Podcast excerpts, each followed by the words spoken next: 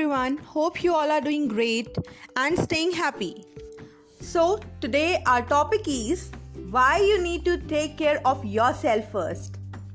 Guys, do you know there's a reason why the friendly voice on the plane always tells you in case of an emergency, put your own oxygen mask first. If you save your life, you have a chance of saving your family and other people around you too. If you try to put the mask on them first, you are possibly going to pass out before you even get the mask on them. There's a fine line between being helpful and dealing with other people's problem because you don't want to get started on your own. Joe explains on his show why you need why you need someone whose problems are greater than your own. It lets you concentrate on things other than your problems, which you are not fixing because you are lazy. So you procrastinate. And people find really strange ways to procrastinate.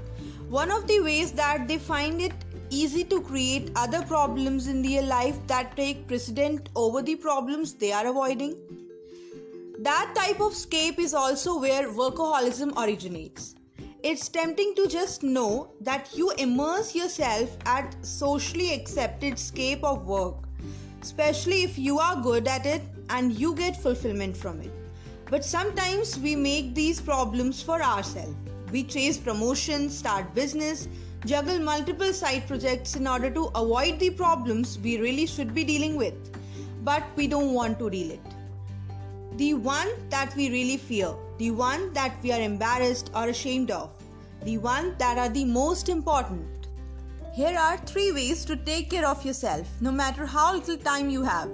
Number one, do one thing that makes you happy every day. Gym, read, karaoke, dance, write, draw. Foundry Group partner Brad Feld recommends that for founders to avoid burnout, if you do something creative for a living, create something you will never show anyone else. Number two, grow yourself. Develop your own vision and goals. Know what you want to do with your life and why, and remember that it's your life, not anyone's else. Find inspiration by emailing people you admire just to send a note of thanks or appreciation. Read a biography about someone who matches your definition of success. Number 3. Increase the space between your load and your limits. Richard A. MD wrote an entire book about this entitled Margin. Give your brain a break and let it wander without any structure.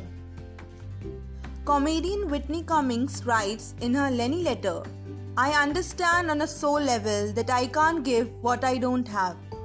It's easier to spread joy, enthusiasm, and inspiration to your friends when you are brimming with it. So take the time to recharge yourself first. See, taking care of yourself is simply realizing that you are important. Guys, it means not to necessarily constantly ignore your needs and the things that make you feel good. It can be best describe as others by helping yourself first. So be happy and take care of yourself. Bye.